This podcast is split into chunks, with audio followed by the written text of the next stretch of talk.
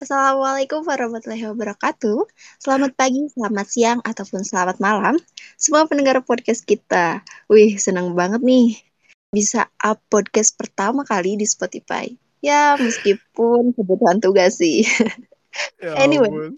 Perkenalan dulu kali ya. Halo semuanya, aku Adira Nurul Adianti, mahasiswa Prodi Pendidikan Pariwisata Universitas Pendidikan Indonesia, hmm, semester 2 menuju 3 kali ya. Nah, Dira di sini gak sendirian nih. Di podcast pertama, Dira collab bareng sama teman satu kelas nih. Boleh dong kenalan diri dulu, Bit. Yo, what's up? Pertama eh, Assalamualaikum warahmatullahi wabarakatuh. Perkenalkan, nama saya Sabit. Eh, kebetulan saya dikasih tugas juga nih bersama eh, Adira oleh Bapak Theo ya. Bapak Theo, terima kasih sudah memberikan kesempatan untuk membuat podcast ini. Ya, what's up guys? Semoga podcast ini bisa bermanfaat. Eh, kita di sini topiknya apa sih, Der? Ya, di sini tuh kita mau obrolin tentang masa depan industri perjalanan, kayak gitu. Oh, oke oke oke oke. Hmm, mungkin langsung aja kali ya. Aku pengen nanya nih, Bet, opini Hmm, kamu, hmm. pandangan Siap. kamu. Menurut kamu masa depan industri perjalanan tuh kayak gimana sih? Hmm, masa depan industri perjalanan. Berarti kan kita ngomongin ini sangat luas banget ya. Eh, industri perjalanan berarti itu meng- eh, menyangkut dengan kendaraan, eh, transportasi sih yang lebih saya eh, ngerti. Terus eh, akomodasi, eh, makanan dan sebagainya. Nah, nah, itu mah itu masih tambahan deh. Eh, masa depannya sih menurut saya di Indonesia saat ini atau nggak kita mulai dari pandemi dulu aja sejak pandemi datang ya. Eh, kalau nggak salah awal-awal 2020, kuartal pertama tuh 2020. Nah, lumayan sedih juga sih. Eh, apalagi kan COVID udah lama banget nih. Industri perjalanan itu sejak COVID ya udah tau lah kayak gimana angkot jadi kosong, jalan jadi kosong, jadi sepi banget. Eh, tiket pesawat di dibatasin, eh, ya yang gitu gitulah. Eh, masa depan sekarang eh, dilihat sampai sekarang juga COVID hmm, belum tahu juga sampai selesai apa mau selesai sampai mana. Kecewa juga. Padahal diriku ini udah mau udah mau liburan gitu kan. Oh, anak-anak zaman sekarang udah jelas traveling tuh. Hmm, mantap. Pengen lah. Eh, Iya, masa betul. depannya ya gue sih minta gua lagi astagfirullah maksudnya ya gue ya ke semuanya di sini ya minta doanya aja lah semuanya berdoa kalau covid ini cepat selesai gitu biar kita bisa eh, mengembalikan kondisi ekonomi Indonesia kembali ke semula bahkan meningkatkan gitu saya juga eh, dapat nih materi dari eh, Profesor Bob McKercher ya Bob McKercher kalau nggak salah waktu itu tahun kemarin kita ikut eh, ISOT International Seminar on Tourism 2020 UPI waktu itu ngadain eh, terbuka tapi khususnya untuk mahasiswa UPI yang ada di bidang pariwisata. Nah, beliau mengatakan nih keren banget. Eh, ah, lupa aku kenalin dulu ya. Bob Profesor Bob McKercher ini beliau kuliah di Hong Kong. Namun waktu kemarin waktu interview di SOT 2020 eh, itu beliau sedang tinggal di Australia. Nah, beliau berkata begini. Hmm, Iya benar, memang COVID itu eh, membuat industri perjalanan dan industri pariwisata itu sangat menurun ya. Tapi eh, ada ada plusnya juga. Industri perjalanan, nah karena COVID ini orang-orang otomatis kan jiwa-jiwa petualangnya itu tertahan untuk berapa lama nggak tahu kan. Nah, Iya.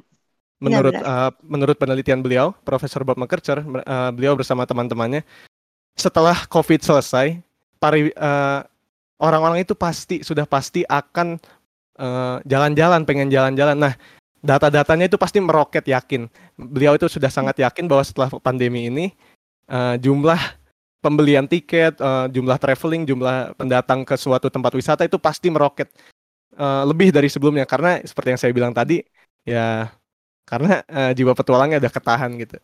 Ya menurut saya Iya, gitu sih Nah, itu di masa depan dan insya Allah ya dua tahun ke depan lah. Untuk lima tahun ke depan, eh kita ngomonginnya di Indonesia aja berarti nih eh, masa depannya. Iya sih, lebih spesifik ke Indonesia dulu aja kali ya. Nah oke di Indonesia. Mungkin dalam lima tahun ke depan ya, eh, gua mah harapannya ya udah kayak Jepang lah, kayak udah ada monorail, udah ada MRT, udah ada, wah kalau bisa mah Shinkansen itu yang apa kereta yang super cepat itu, ah keren sih. Kalau nggak salah itu ada rencana juga ya, eh, apa rencana pem- pemerintah Indonesia untuk ngebuat kereta yang sepulau Jawa kalau nggak salah. Ada nggak sih? Ya, deh. Nah itu ya itu jadi juga. Bu. Nah itu rencananya kapan itu? Kalau nggak salah berapa tahun ke depan sih? Ah, aku lupa dah. itu tuh Semoga lima gimana Der? Mm-mm, eh, lima tahun ke depanan tapi mungkin itu masih jadi sebuah rencana. Ketambah lagi sekarang pandemi wah udah tuh kacau. Iya. ya harapan aku sih ya semoga lima tahun ke depan MRT walaupun belum sepulau Jawa ya minim uh, apa minimal udah ada lah dari Jakarta ke Bandung atau enggak dari Bandung ke kota-kota yang gede lainnya. Nah, untuk 10 tahun ke depan hmm, belum kepikiran sih. Ya intinya mah kalau pemerintahnya bener lah gue berdoa aja pemerintahnya nggak ada korupsi nggak ada apa dan semuanya berjalan lancar. Uh, insya Allah uh, industri perjalanan ini jadi lebih smooth buat seluruh uh, seluruh kalangan masyarakat mau itu kelas atas, kelas menengah, kelas bawah dan semuanya gitu. Mungkin segitu deh. Ya. Betul sih, betul banget. Uh, karena pandemi ini tuh bikin kacau. Aduh, canda deh kacau. Pokoknya Bawa. sektor perjalanan sama sektor pariwisata tuh terdampak banget kan, Bit. Hmm. Uh, hotel banyak yang gulung tikar, apalagi travel agent tuh redup banget kan sekarang. Terus yeah, iya. maskapai yeah. penerbangan rugi besar sampai triliun triliunan. Uh, Garuda Indonesia tuh yang katanya rugi besar sama Air Asia. Sebenarnya semua juga rugi sih ya sebenarnya. Ngeri banget. Tapi gak kita pungkiri juga emang bukan cuma sektor pariwisata sama sektor perjalanan, tapi semua sektor terdampak sama pandemi ini. Tapi bit uh, menurutku sih ya, mungkin karena aku tuh anak SMK jadi dari sebelum masuk SMK tuh uh, aku udah punya pandangan kalau industri pariwisata atau industri perjalanan itu punya masa depan yang cerah gitu loh. Uh, industri ini tuh gak akan pernah padam gimana enggak coba bit di zaman sekarang aja wisata itu udah jadi kebutuhan uh, primer bukan lagi kebutuhan tersier ataupun sekunder uh, pariwisata itu udah jadi kayak setara kayak makan tah kalau gak wisata bisa stres kalau gak wisata bosen jenuh yeah, gitu yeah, deh yeah, yeah. nah boleh, itu boleh. kan secara disadari atau enggak tuh itu bikin industri ini mak makin maju gitu hmm. Tapi bit uh, ngomongin uh, perkembangan pariwisata atau industri perjalanan di Indonesia pernah gak bit hmm. uh, dengar SDGs Sustainment Development Goals kalau nggak salah bener gak? Nah Iya betul. Oh, oke oke. Uh, sebenarnya itu tuh um, 17 tujuan gitu ya yang dibikin sama UNWTO. Itu tuh hmm. 17 tujuan dengan 169 capaiannya. Jadi, jadi aku pun pernah dengar kalau Pak Menteri Kemenparekraf itu uh, bilang kalau pembangunan pariwisata berkelanjutan yang sampai sekarang nih lagi gencar-gencarnya yeah. uh, itu merupakan turunan dari Sustainable Development Goals itu. Yeah, uh, yeah pariwisata sendiri ngambil tiga uh, unsur 3P yaitu people, planet, uh, dan property. Nah, kayak hmm. gitu. Hmm. Kalau menurut yeah. kamu kayak gimana pariwisata berkelanjutan? Ya, pariwisata berkelanjutan sih menurut saya ya. Uh, jadi seluruh kegiatan pariwisata mau itu bisnis, mau itu uh, bersenang-senang, itu menurut saya harus membawa uh, membawa daerah sekitarnya untuk maju secara ekonomis itu. Nah, seperti yang kita lihat sekarang Indonesia itu sebenarnya kan potensinya banyak banget lah. Cuman iya. kadang kadang uh, tempat wisatanya itu malah bukannya ngebantu masyarakat sekitar dan uh, ngebantu lingkungannya malah ngerusak gitu kan. Uh, hmm. Salah satu contohnya tuh saya ngelihat Bukit Bintang waktu itu sempet mm, habis camping waktu uh, Lebaran kalau nggak salah kan banyak banget yang camping di situ. Beuh, sampahnya banyak banget. Uh, terus uh, berisik ngerokok, ada yang bakar-bakaran tuh. Ah, ampun dah. Padahal kan harusnya itu sustainment development goals gitu. Nah ini tujuan makanya kita tuh harus ngingetin sih sama orang biar uh, uh, SDG ini ter berhasil gitu. Iya sih, bener. Kayak uh, katanya kita pariwisata pengen digencarin buat maju buat uh, beberapa tahun ke depan, tapi masyarakatnya sendiri belum sadar akan pariwisata gitu sih. Ah iya bener banget, bener banget. Aduh dilihat potensinya sama SDM-nya padahal aduh kas sedih juga sih Iya, harusnya tuh kita tuh Indonesia punya banyak banget potensi pariwisata gitu. Nah, cuma sayangnya masyarakatnya belum sepenuhnya sadar nih buat uh, tentang pariwisatanya itu sendiri. Padahal kebayang banget Bit kalau misalnya masyarakatnya sadar pariwisata, ditambah kita punya potensi, ah udah Indonesia yeah, nomor yeah. satu tuh pariwisata. Nah, mungkin itu jadi tujuan kita dir kuliah pendidikan pariwisata yo. Hmm, yo ngajarin iya, anak-anak muda. Makanya kalian yang paling para para pendengar nih ya. Kalian kalau udah mulai tertarik dengan pariwisata, invite kita aja kita ngobrol-ngobrol tentang pariwisata mungkin uh, oh. bertujuan uh, memajukan bersama gitu. Bersama kita maju lah intinya mah. Iya. nah, so. terus uh, nyambung ke materi yang Pateo kasih nih. Hmm Aduh, Katanya materi. beberapa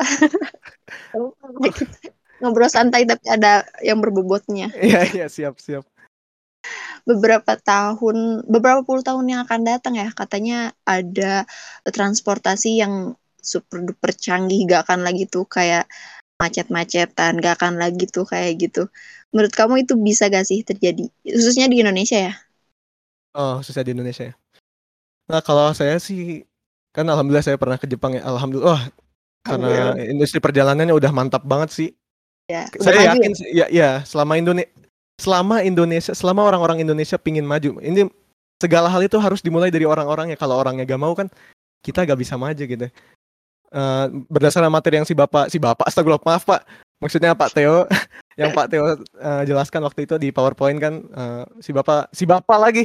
Bapak bilang bahwa dalam beberapa tahun ke depan Indonesia bisa saja memiliki eh, eh, moda trans bukan moda transfer eh, transportasi yang semaju Jepang itu dan eh, sampai Hmm. 2040 kalau nggak salah ya 2040 Iya. targetnya Indonesia sudah mu- eh, mulai memajukan industri perjalanan. Nah saya sangat yakin sih insya Allah kalau pemerintahnya ya bekerja sama dengan para masyarakat eh, dan para mahasiswa tentunya para lulusan-lulusan eh, universitas yang eh, teredukasi nah, bisa sih menurut saya apalagi MRT MRT mah udah oh itu salah satunya yang Jakarta itu udah dibangun kan eh, kereta Mm-mm, udah terrealisasi. kita- iya kita udah selangkah lebih depan eh, selangkah lebih maju menuju eh, target kita lah gitu Mm-mm. Benar sih. Eh, tapi itu juga kan eh, perlu diketahui juga ya sama pendengar-pendengar eh, di sini gitu. Kalau misalnya kemajuan Indonesia tuh nggak cuma dari pemerintahnya aja, tapi Iya, juga iya. harus bersinergi nih sama masyarakatnya, sama tenaga pendidiknya, sama tenaga yang ada di industrinya. Kita semua tuh harus bareng-bareng gitu bikin ekosistem eh, yang bisa eh, ngemajuin pariwisata di Indonesia kayak gitu. Biar kayak negara-negara lain yang pariwisatanya udah maju banget nih. Iya, Gitu. padahal resource kita lebih banyak loh harusnya. Heeh, ya ampun. Tinggal diurus Ayolah, aja. maju pariwisata. Yuk, Hmm, yuk, iya, yuk. iya. yuk. Nebit, eh, aku juga pernah baca artikel. Dari Hmm. judulnya aja nih udah bikin, hah ini gila sih gitu. Tapi, Hmm. eh kok keren gitu. Jadi judulnya tuh 8 tempat unik di Mars yang mungkin jadi objek wisata masa depan. Di. Mars, di Mars, Iya. Heeh. karena di, di Mars, di planet Mars. Planet Mars. What? Ngomongin pariwisata eh pariwisata. Iya deh industri pariwisata atau industri eh, perjalanan di masa depan. Nah ini masa depan banget Bit kita jalan-jalan ke Mars. Ini ini berapa tahun lagi? Ambisius Itu banget ntar. Di Mars. iya. NASA tuh udah eh, udah apa ya namanya ya kayak ke lapangannya lihat-lihat apa tuh namanya? Survei. Survei udah survei. Makanya mereka tahu 8 tempat unik di sana. Kayak gitu katanya. Ya Allah. Masa-masa sulit di Indonesia aja udah rusuh. Ya ampun, bisa ke Mars ya gimana nih? Indonesia. Masih mikirin pandemi masih mikirin korupsi masih mikirin Yo, i- gini-gini ini tapi udah. kalau dilihat sisi positifnya sih, eh, salah satunya inovator di bidang space engineeringnya, tuh Elon Musk sih, saya yakin sih, eh, mungkin dalam sera- ah 200 tahun ke depan lah, saya yakin sih, eh, apa jalan-jalan ke Mars itu sudah jadi hal yang biasa, apalagi kan waktu itu tahun lalu atau dua tahun yang lalu Elon Musk berhasil membuat roket yang apa bisa landing lagi gitu, reusable Iya. roket, nggak kayak NASA, NASA one ta- Mm-mm. roketnya itu sekali pakai doang, udah aja hancur, sedangkan Elon Musk ini revolusioner banget sih. Jadi roketnya itu seperti yang kita tahu juga kan roket harganya mahal ya. Kalau bisa bikin ulang terus, dipakai-pakai ulang terus, kemungkinan terjadinya travel komersial di tingkat space, di tingkat eh, luar angkasa, saya yakin bisa sih dalam 100 atau 200 tahun. Oh keren sih, keren juga ya. Konsepnya kayaknya manusia ambisius, ambisius banget. setahun lagi berarti kita gak ngalamin dong Bet Iya iya, maksudnya kan mungkin kalau udah punya cucu atau enggak ya cicit lah ya bisa lah. iya Berdoa aja berhasil lah. eh unik tapi ya keren aja gitu wih bener-bener nih masa depan tuh udah sebenarnya kalau sekarang dipikir aduh kayak nggak mungkin nggak masuk akal tapi bisa jadi aja sih ya kalau di masa depan Yo, iya bener banget. Mm-mm. Terus ada yang menariknya tuh di sana tuh katanya dari delapan tempat unik itu ya. Ada Gunung Merapi Mars, ada Kutub Utara, Kutub Selatan Mars, sama ada ku, kawah. Ini bacanya apa ya? Kawah, kawah itulah. Itu Ah. kawah Mars. Jadi Bit, kita tuh gak akan lagi wisata ke Ciwidey, gak akan lagi camping di Ranca Kita camping di rumah. Gila, udah terlalu udah terlalu jauh. Mantap. Itu terlalu bisa, masa bisa. depan banget ya. Iya iya, ah, tapi kita yang jangan pesimis lah. Mungkin bisa aja terjadi nih. Betul. Bisa aja terjadi di di masa-masa hidup kita kan. Hmm. Iya, betul. Oke, mantap. Uh, sebenarnya seru banget sih ngomongin tentang industri perjalanan apalagi di masa depan gitu kan. Soalnya kalau misalnya industri perjalanan hari ini hmm, khususnya di Indonesia menurutku sih masih gitu-gitu aja. Meskipun yeah. Yeah, uh, yeah. ada uh, kayak MRT tadi ada peningkatan lah setidaknya gitu. Iya, yeah, iya. Yeah. Kalau harapan kamu Bit buat uh, masa depan di Indonesia pariwisatanya Harap, kayak gimana? Harapan industri perjalanan ya, sama pariwisata hmm. ya, ke depannya sih menurut aku ya, le, uh, kuatkan gitu destinasi wisatanya pertama itu karena orang Indonesia kebanyakan pengen keluar negeri kan. Karena di Indonesia-nya mungkin kurang gitu seperti saya, beberapa teman saya yang saya ada beberapa nanya uh, kamu kenapa gak mau ke sini? Pertama mahal. Karena uh, tiket masalahnya tiket ke Singapura sama tiket ke Raja Ampat sekarang masih lebih mahal kerajaan empat padahal masih dalam satu negeri gitu kan. Hmm, iya nah, benar. Itu, itu ya itu menurut saya harus diimprove juga mungkin oleh pemerintah dibuat transportasi seperti yang disebut tadi ini poin kedua transportasinya lebih maju juga lebih ter, uh, lebih terjangkau untuk seluruh kelas uh, masyarakat. Uh, mungkin yang ketiga ya orang-orang uh, lebih teredukasi lah semakin maju itu semoga semakin teredukasi mengenai pariwisata mengenai uh, industri perjalanan ini supaya kita bersama-sama maju gitu senegara se Indonesia terutama dengan uh, resource yang banyak sumber daya alam yang sangat melimpah. Gitu. iya. Sumber daya alamnya melimpah sumber daya manusianya teredukasi. Wah udah sih. Maju yeah, nih yeah. ngomong-ngomong kita udah berapa menit nih Bit? Aduh nggak tahu. Kita tadi mulai jam berapa ya? Nanti kebanyakan kayak gimana tapi gak apa-apa. Santai enjoy. Iya nyantai. Dan gak ada batas waktu pak. Eh Gak dikasih oh, batas sama si bapaknya. Iya si bapaknya si bapaknya denger gak? Insya Allah denger mungkin. Hmm, hmm, siap siap siap. Oke teman-teman kita udah seru banget nih ngomongin tentang masa depan industri perjalanan dan pariwisata sama Sabit. Iya seru banget. Ngobrol-ngobrol kayak gini. Meskipun diawali dari tugas, tapi ternyata seru juga nih bikin podcast. Bisa Yoi. jadi Apalagi ini ada beberapa audiens yang nggak denger live gitu. Iya, ya ampun, makasih banget ini teman-teman sabit kan. Di, makasih Bit. Eh, temen nggak itu? Iya, teman-teman. Iya, teman-teman. Oke deh. Mungkin buat podcast episode kali ini segitu aja. Semoga uh, podcast kali ini bisa memberikan manfaat buat para pendengarnya. Semoga kita juga masih bisa ngobrol-ngobrol di lain kesempatan kali ya, Bit. Yo, i. Bismillah, semoga adalah kesempatan lah. Betul, oke. Okay. Mungkin aku tutup aja. Makasih banyak buat para pendengar. Makasih banyak buat Pak Teo yang udah kasih kita tugas nih bikin podcast. Uh, selamat malam, selamat siang, selamat pagi. Wassalamualaikum warahmatullahi wabarakatuh. Waalaikumsalam warahmatullahi wabarakatuh.